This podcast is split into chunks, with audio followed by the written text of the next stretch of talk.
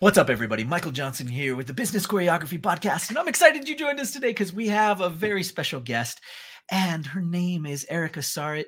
With over 23 years of experience in design and marketing, Erica has transformed brands in the home industry. She has worked with Airbnb, Estee Lauder, and top home and lifestyle brands in the US, Europe, and Asia. As a founder of her own business and a motivational speaker, she has been invited to lead industry discussions and conferences all over the world. We are so privileged and excited to have her on the podcast today. So let's cue the intro and we'll jump right in. Listen, there's a lot to learn when growing and scaling your business. That's why we created the Business Choreography Podcast, where we talk about choreographing your marketing, operations, and sales into dynamic systems that increase your revenue and your impact. We'll explore solid business principles and discuss all things that make businesses dance to success with clarity. We'll help you figure out where the holes are in your business and what you can do to fix them. Think of us as your official business choreographers, aka your insider growth strategists. Remember, your choreography matters. Welcome to the Business Choreography Podcast. Erica, welcome to the show. Thank you so much for Hi. Us. Thank you so much for having me, Michael. I'm thrilled to be here and talk to you. Awesome. It's uh it's such a pleasure and delight to meet people in so many different industries and doing what it takes to make business come to life and help other businesses and help other people. I love the subject of marketing and branding, so I it has a little bit of a special place in my heart as well. Right. And so I can't wait to dig in and jam with you. But what I wanted to start with is what I usually start with, which is a bit of backstory. I want to know more about how in the world you went down this rabbit hole to get to this place where ah. you're doing this. Oh, yeah. Okay. I'll try to make it as concise as possible. um, I, I started, I studied i went to art school and i thought really? this is the life i want to have i'm going to be a, studio artist i'm going to be a sculptor uh, and um, i quickly figured out um, that after i graduated i moved to new orleans and and started working um, in a landscape architecture firm and and really saw that instead of kind of struggling with you know trying to make it as an artist i could apply um, my feelings and my kind of eh, skill set to the design world so I, I learned what I needed to learn. I went back to graduate school for interior architecture, and there realized that um, you know actually artists, interior designers, designers of all kinds, um, you know, we can apply creativity in many different ways. And in and in fact, there's a, a, kind of a logic to it, which I really liked as well. Did that for actually many years, about 10 years, um, and found all over the world. In fact, I wow. worked in China, I worked in the US, I worked in parts of Europe. And um, while I was in China, I started getting pulled into more marketing roles where I was supporting the marketing team with pitching for new business, creating presentations, and really trying to sell our firm, to sell our skills and our services.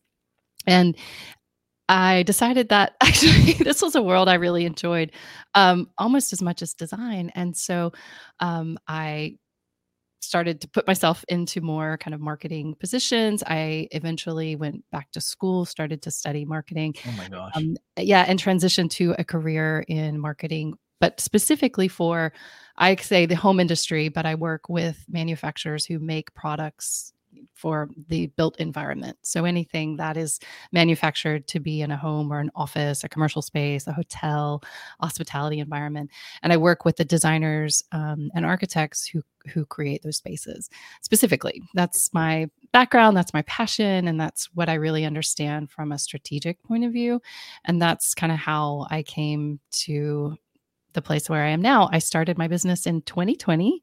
It was a COVID adventure. Wow. um, yeah. So, like many people did. And um, now it's been, you know, two and a half years, and I've learned a tremendous amount and i but i wouldn't trade any of that i would i would not go back to working for anyone else except for myself i love it so much um and the i'm i'm here for the adventure it's a struggle every day is different but i i enjoy it so there's no doubt. I mean, the the whole COVID thing was such a an interesting time for so many business owners to yeah. sort of recalibrate and and and maybe not even business owners that were were feeling that bug to get into owning a business and it, it's a bit of a jump but at the same time like you said once you get in it's so incredibly difficult to even consider going back. Uh, and and so i appreciate that so much and i know a lot of our listeners will as well. Talk to me a little bit about your experience in making that transition from the corporate world and dealing with that and moving to being in charge and your own boss and and having to deal with everything uh, by yourself I had been in leadership positions before in agencies. So I've, I've worked in a variety of different um, types of environments from, you know, in-house marketing for certain different types of companies to agents being on the agency side. And so I understood, you know, how the, what types of teams, you know, what a marketing team looks like and what a marketing team needs, how to, again how to play with other um, business uh, shareholders right. stakeholders um, right. uh, you know operations or um, you know finance how to sales how to you know get our ideas in front of them and make them relevant and make them you know a priority and make them important so i kind of understood how to manage um, a market a small marketing team uh, i understood how to you know get you know get my get my voice heard um, when I needed it to be in a larger eh, organization. And so I kind of was able to take those skills and, and, I started very small, and I'm still very small. Um, I'm now one you know one of three. Uh, I have two partners in my my company Lean that I work with, and so um, but I'm able to you know grow from those skills and and leverage them um, in different ways with depending on the client yeah, I love that. And and in so many instances these days, the size is changing that in terms mm. of companies and how large you can grow even though you're keeping your team small and i love love that one of my mentors always said i'm, I'm working on being lean and mean lean. I love that. We just, we just got to keep it keep it small uh, you know and and i appreciate that so much because mm-hmm.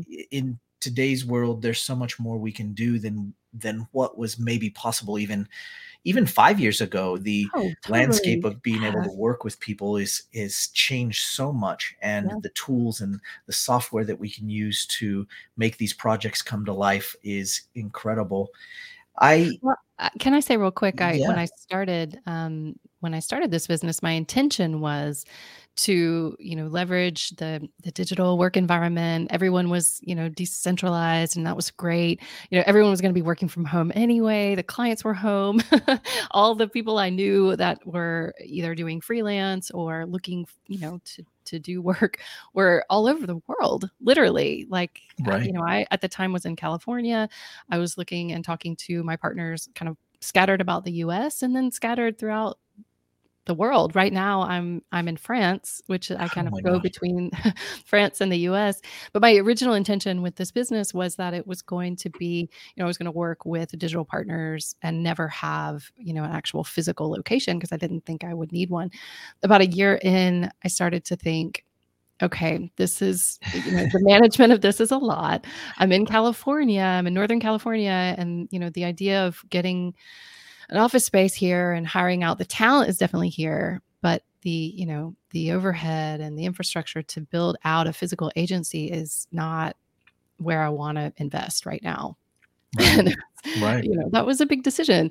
And so I had to look too at like what my growth looked like uh, um, if I didn't invest that way and what it would look like if I was able to pick up, which is what I ended up doing, pick up and take myself wherever I wanted to go and still have that, you know, what needed to shift in my world, in, you know, the clients I was approaching, in, um, you know, the way I was managing, the way I was working, what needed to shift if that was going to be the case. And I've been able to adjust now as a result. So if I have I have client calls with my clients on the west coast of the US. That's a 9-hour difference when I'm in Europe. So I have to readjust and reschedule myself and I have to re, you know, think about how I'll work with my partners here and doing that as well. But just a good amount of planning, a lot of patience, a lot of um, kind of, you know, I hate to say a lot of times entrepreneurs we learn the hard way, but in my case, learning things the hard way. Well, it's so valuable lessons. Yeah. Yeah. We, we definitely go to the school of hard knocks, you know, get, get the education ahead and then, and then go through it uh, in real life and in the trenches. Yeah. Well, you know, what's been your experience with working with people remote? Have you had mm-hmm. great experience with it so far, or have you had mm-hmm. some challenges that you've gone through? What what if there is a listener out there that hasn't yet quite moved towards that end and they mm-hmm. still have a full on-site staff? How would what would you suggest to them in starting that transition? I think there's pros and cons obviously the the pros are that you have a much larger and more diverse talent pool to choose from um, and that's always good everybody wins right you hire people that you know you don't you wouldn't have ever encountered before you become you know and i've found in fact freelancers know each other they're in kind of a, right. a circuit if they don't know how to do something they've worked with someone in the past either kind of at an agency or, or otherwise, and they can refer you to other people. So that kind of network is fantastic. I think that there's real value to that. You can hire people on a project to project basis. You can hire the same people over and over again, and you get to work together and you understand each other, just like in a, a typical office.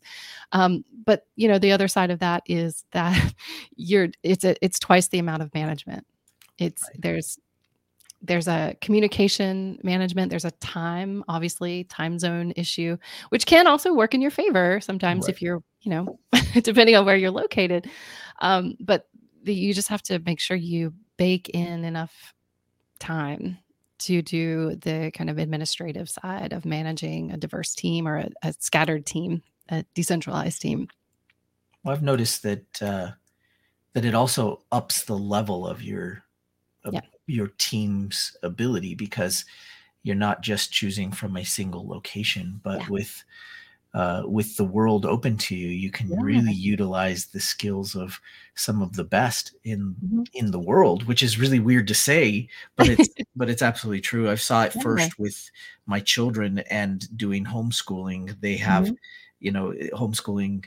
I hope the image is starting to change, but we don't teach our children. We have an online school that they go to and their mm-hmm. teachers are all over the world and that's amazing that's great because that means the teacher's the best for the yeah. thing they're doing which is really cool i mean that's yeah. like a, a, really neat uh, situation and i think that's kind of the same in in this particular instance that we get yeah. some of the best which also speaks a lot to what you're creating and what you're doing and how you're mm-hmm. delivering it to your clients i'd like to talk a little bit more about the design and marketing connection. My mm-hmm. my oldest daughter is in school right now in college for interior design and ah, yet great oh, she, and she her. loves it right and i see yeah. in the background bit in the background she'll come and talk to me about marketing and i actually never put the two together mm-hmm. but i eh, you know in meeting you and talking with you i'm like oh my gosh maybe there's something there for her that she hasn't oh, seen yeah. yet. So I'd like to speak a little bit about that and yeah. what the connection you found with design and marketing and how you've integrated them together. Of course. First, I'll say I went to school maybe schools are different now. I'm not really sure how how universities are. I'm sure things have changed. I graduated in the early 2000s from graduate school, and at that time we had professional practice courses. We were learning how to write like a resume. There was no other real trajectory. You either became an architect or you became an interior designer. Right. Um, you know, and unfortunately, that that's I, I, really feel now having graduated and and sort of seeing my peers and my fellow colleagues how their careers have t- taken different paths. You know that there are so many things you can do when you you know come into the world of interior design. You don't just have to follow the path of practice. There's many other ways you can apply those skills. Um, we also didn't do a lot of i mean we i was personally very interested because of my fine art background, but there wasn't a lot of teaching around communication, um, visual communication. We were drawing and sketching at the time. It was we were right at that kind of place before you know when digital technology sort of took over. So we were learning to you know write and make presentations that were still kind of very well, I don't know. Um, handmade is right. the best way to say it analog right. i guess um, and so not every and then certainly just after that everything became digital um, right. so i feel like you know the, the idea of communicating and expressing a story um, about your work and this is one of the things that led me into marketing was something i pursued on my own it wasn't necessarily something that was taught what i learned over through my own practice through you know working for many years and and seeing this come true is it doesn't matter how good your design is and this is for any graphic design fashion design um, really anything, artists even, it doesn't matter how good it is. If no one understands it or no one understands the value of it, and that value isn't necessarily always in the beauty, the value is in, you know, the quality of the experience, or perhaps there's an environmental component, or there's, you know, there's many factors that will make a successful project. If you can express and communicate those things really quickly and really clearly uh, to your client which could be your boss or your co- your colleagues, your teammates, your you know whoever is giving you the job or the or the you know eh, the job in a sense then you it doesn't matter. You know your design will never get built. So one of the things as marketing as a marketer for interior designers is that's kind of where i start is i say you know, what are the key values that you bring? What are the benefits that you're offering to your clients more than just you know a beautiful object, a beautiful piece of furniture, a beautiful textile, um, whatever it is they're making, or if it's a space or a building, um, what is the value of that thing to your client? It, it means something more than just a, a space. It's more than shelter. Um, and you have to be able to express that. You have to be able to tell that story in a way that is emotional and relevant. And that's where the marketing piece comes in, the communication piece. And once you understand that story, it's really tied also to your strategy as a brand. Once you've been able to articulate that, then you can use marketing to get it out there. And there's that's marketing. It's a whole nother conversation. It's, you know, where's your audience? What channel do you need to invest in? And how, you know, what's the the strategy for that? So, but the first place I start with any client in and the reason people come to me is I specialize specifically in storytelling, strategic storytelling for um, for the I say the home industry, but for the you know interior designers, architects, and the built environment. Well, the concept of telling a story is so integral in the in the marketing world, and and I mm-hmm. love mm. that element of it. How do you go about digging out that story for these interior designers? It, you know, it's challenging with most businesses that I've yeah. come across to dig out a story anyway. But for these uh, creatives and these people that mm-hmm. have this incredible uh, design ability in their minds, how do you go about getting their story out? Yeah. Well, I have a process that I will certainly work for any it works for any business because it's brand strategy specifically I, my principle is that brand strategy is what gives birth to brand storytelling if you don't have you can't have one without the other. And if you haven't you know if you're trying to create a story and you don't clearly understand your strategy um, you're going to continue to you know struggle and throw spaghetti at the wall and kind of do what other people are doing and hoping hoping it works for you. So it it works for interior designers and the home industry because that's where I work, but this particular strategy will work for any any any industry. Um, I I branded it myself. Um, I call it the three E storytelling framework, um, just to make it simple to remember me, Erica. Um, but three E's. Um, the three E's are first, you have to define what makes you extraordinary, what it is that makes you truly different than your competitor, truly different than anybody else on the whole planet who can offer this particular thing. And when I say you, I mean if you are, you know, a manufacturer or a brand, it's a, you know, whatever that is, or if you're a solo designer, or if you're you know in practice or um, you have to define what it is that you bring to it to the work that you do that makes you completely different. So that's the first one extraordinary. Um, the second thing is emotion and this is a complex one to unpack. Um, emotion obviously is what drives human behavior. It's what drives uh, it's the psychological drive before we make any kind of purchase. Um, we have different emotions when we purchase something with a really sort of short period of consideration like toothpaste right? We have a we have a bit of a longer one when we get to more expensive or more you know takes a lot longer to purchase a car to make that purchase decision for a luxury watch or um, you know a, home uh, or to hire an interior designer or to build a home right? It's a much more expensive and more emotional journey that you have to take someone on to be able to understand what their motivation is. But you need you need to in order to create the storytelling strategy that will genuinely and persuasively communicate to them your you know thing that makes you extraordinary.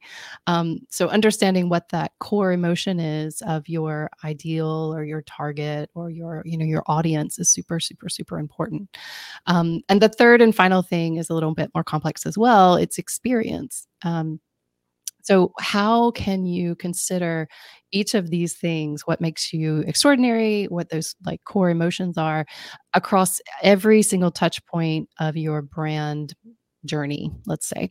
How does your brand promise play out at each step? And that, you know, since you're familiar with marketing, you know about the marketing funnel or the flywheel. Uh, you know that there's a, a different decision phase as, as as we go. And you have control over that as as a brand and you, you need to have your story infused into each of that each piece of that so from like i said the journey of understanding or being aware this is like the marketing funnel i'm kind of showing a diagram but if you at the top of the funnel you have this sort of awareness phase how does your story play out in the awareness phase how in that sort of once they become aware of you in this consideration phase how does your story play out there once they've made a decision how does it play out there. And then finally, you know, what happens after they purchase from you or have your services or live in their home or have their sofa or, you know, their sweater or whatever it is um, from you for so long. A lot of brands forget about this this part. You know, they they don't live up they don't have a warranty they don't live up to any kind of customer support after service care anything like that. But that is deeply important to your brand as well because what that does is it reminds people that the emotion to either call you again when they want to maybe they want a second home they want to refer you to someone else um, and they they want to be you want them telling the story um, about that emotional experience with you. How did how did you make them feel? How did your products make them feel? How did your services leave them feeling? And that's what brand is right? Brand is the feeling you have for something. It sort of comes with a series of narratives you've been told over and over again. Um, and I can give many examples of this, but I will say that if you look around you now, um, you know, the chair you're sitting in, the microphone you're speaking in, the sweater you're wearing, uh, the car you got to your office in or to your home office in. Um, even the toothpaste you have, every single brand that you made a decision to purchase was based on a story you were telling yourself when you purchased it. And that narrative, that storytelling, that marketing um, was carefully, carefully controlled and done in a way that you found to be emotionally relevant um, and you chose that thing because of its extraordinary something. So that's kind of what I get people started to think about. And this is a, a shift from a business mindset to a brand mindset.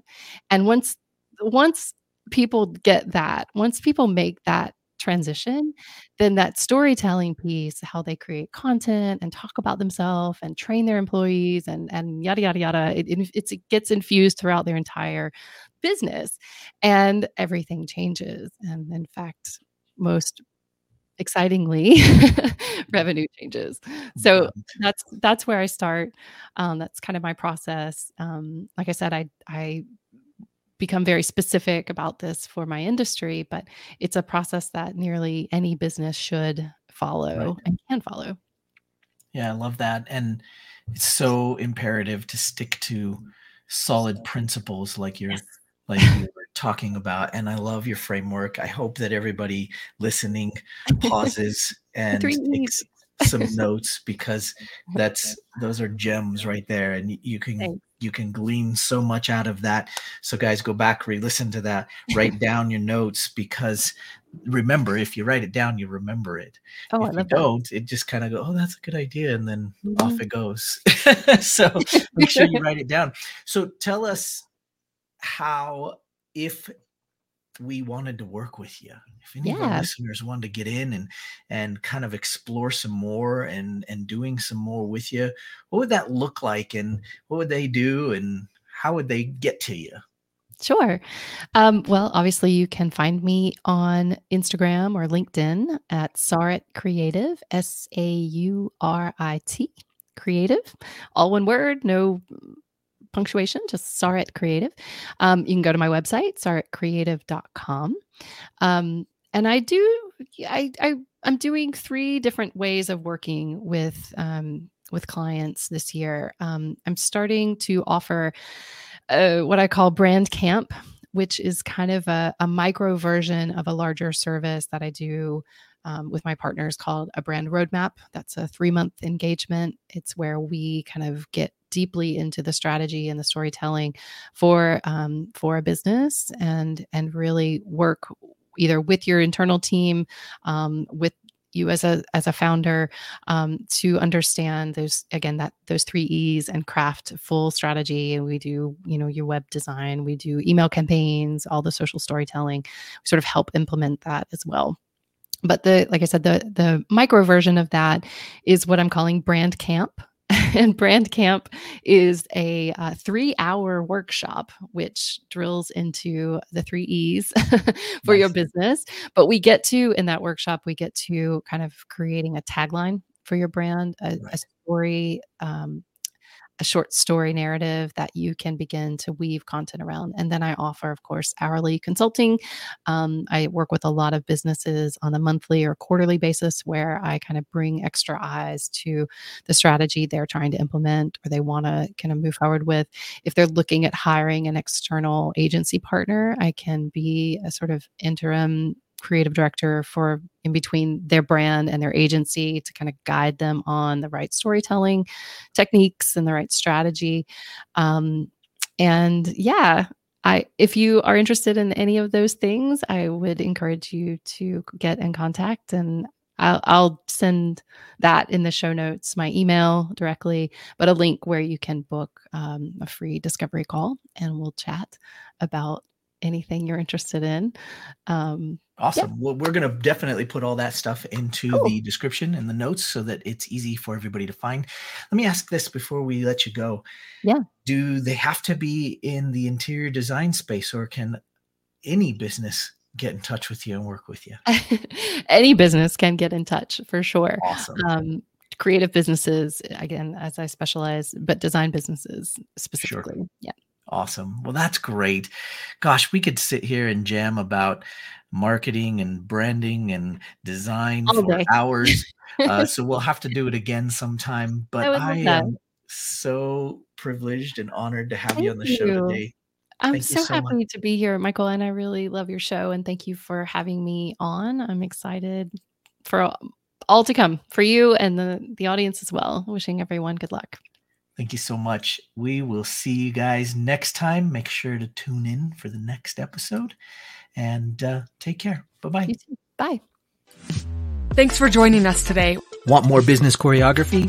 Check out our website at bizchoreo.com to find out more. And find out how the choreography for your marketing, operations, and sales can raise your revenue and create more impact. Remember, every business needs choreography.